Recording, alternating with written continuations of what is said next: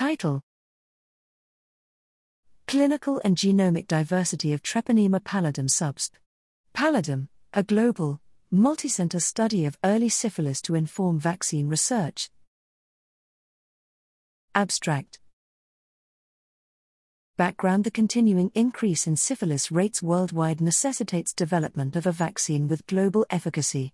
We conducted a multicenter, observational study to explore Treponema pallidum subsp.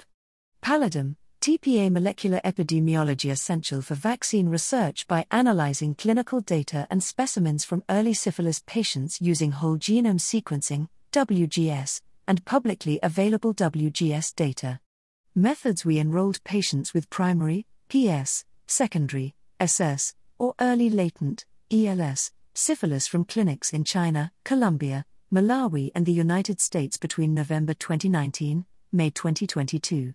Inclusion criteria included age greater than 18 years and syphilis confirmation by direct detection methods and or serological testing. TPA detection and WGS were conducted on lesion swabs, skin biopsies slash scrapings, whole blood, and or rabbit passaged isolates. We compared our WGS data to publicly available genomes and analyzed TPA populations to identify mutations associated with lineage and geography. Findings We screened 2,820 patients and enrolled 233 participants, 77, 33%, with PS, 154, 66%, with SS, and 2, 1%, with ELS. Median age of participants was 28, 66% was cisgender male, of which 43% reported identifying as gay, bisexual, or other sexuality. Among all participants, 56, 24%, had HIV co infection. WGS data from 113 participants demonstrated a predominance of SS14 lineage strains with geographic clustering.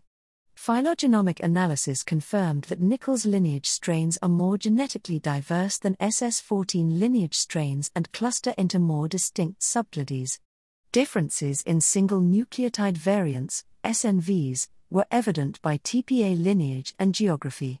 Mapping of highly differentiated SNVs to three dimensional protein models demonstrated population specific substitutions, some in outer membrane proteins, OMPs, of interest. Interpretation Our study involving participants from four countries substantiates the global diversity of TPA strains. Additional analyses to explore TPA OMP variability within strains will be vital for vaccine development and improved understanding of syphilis pathogenesis on a population level. Funding National Institutes of Health, Bill, and Melinda Gates Foundation.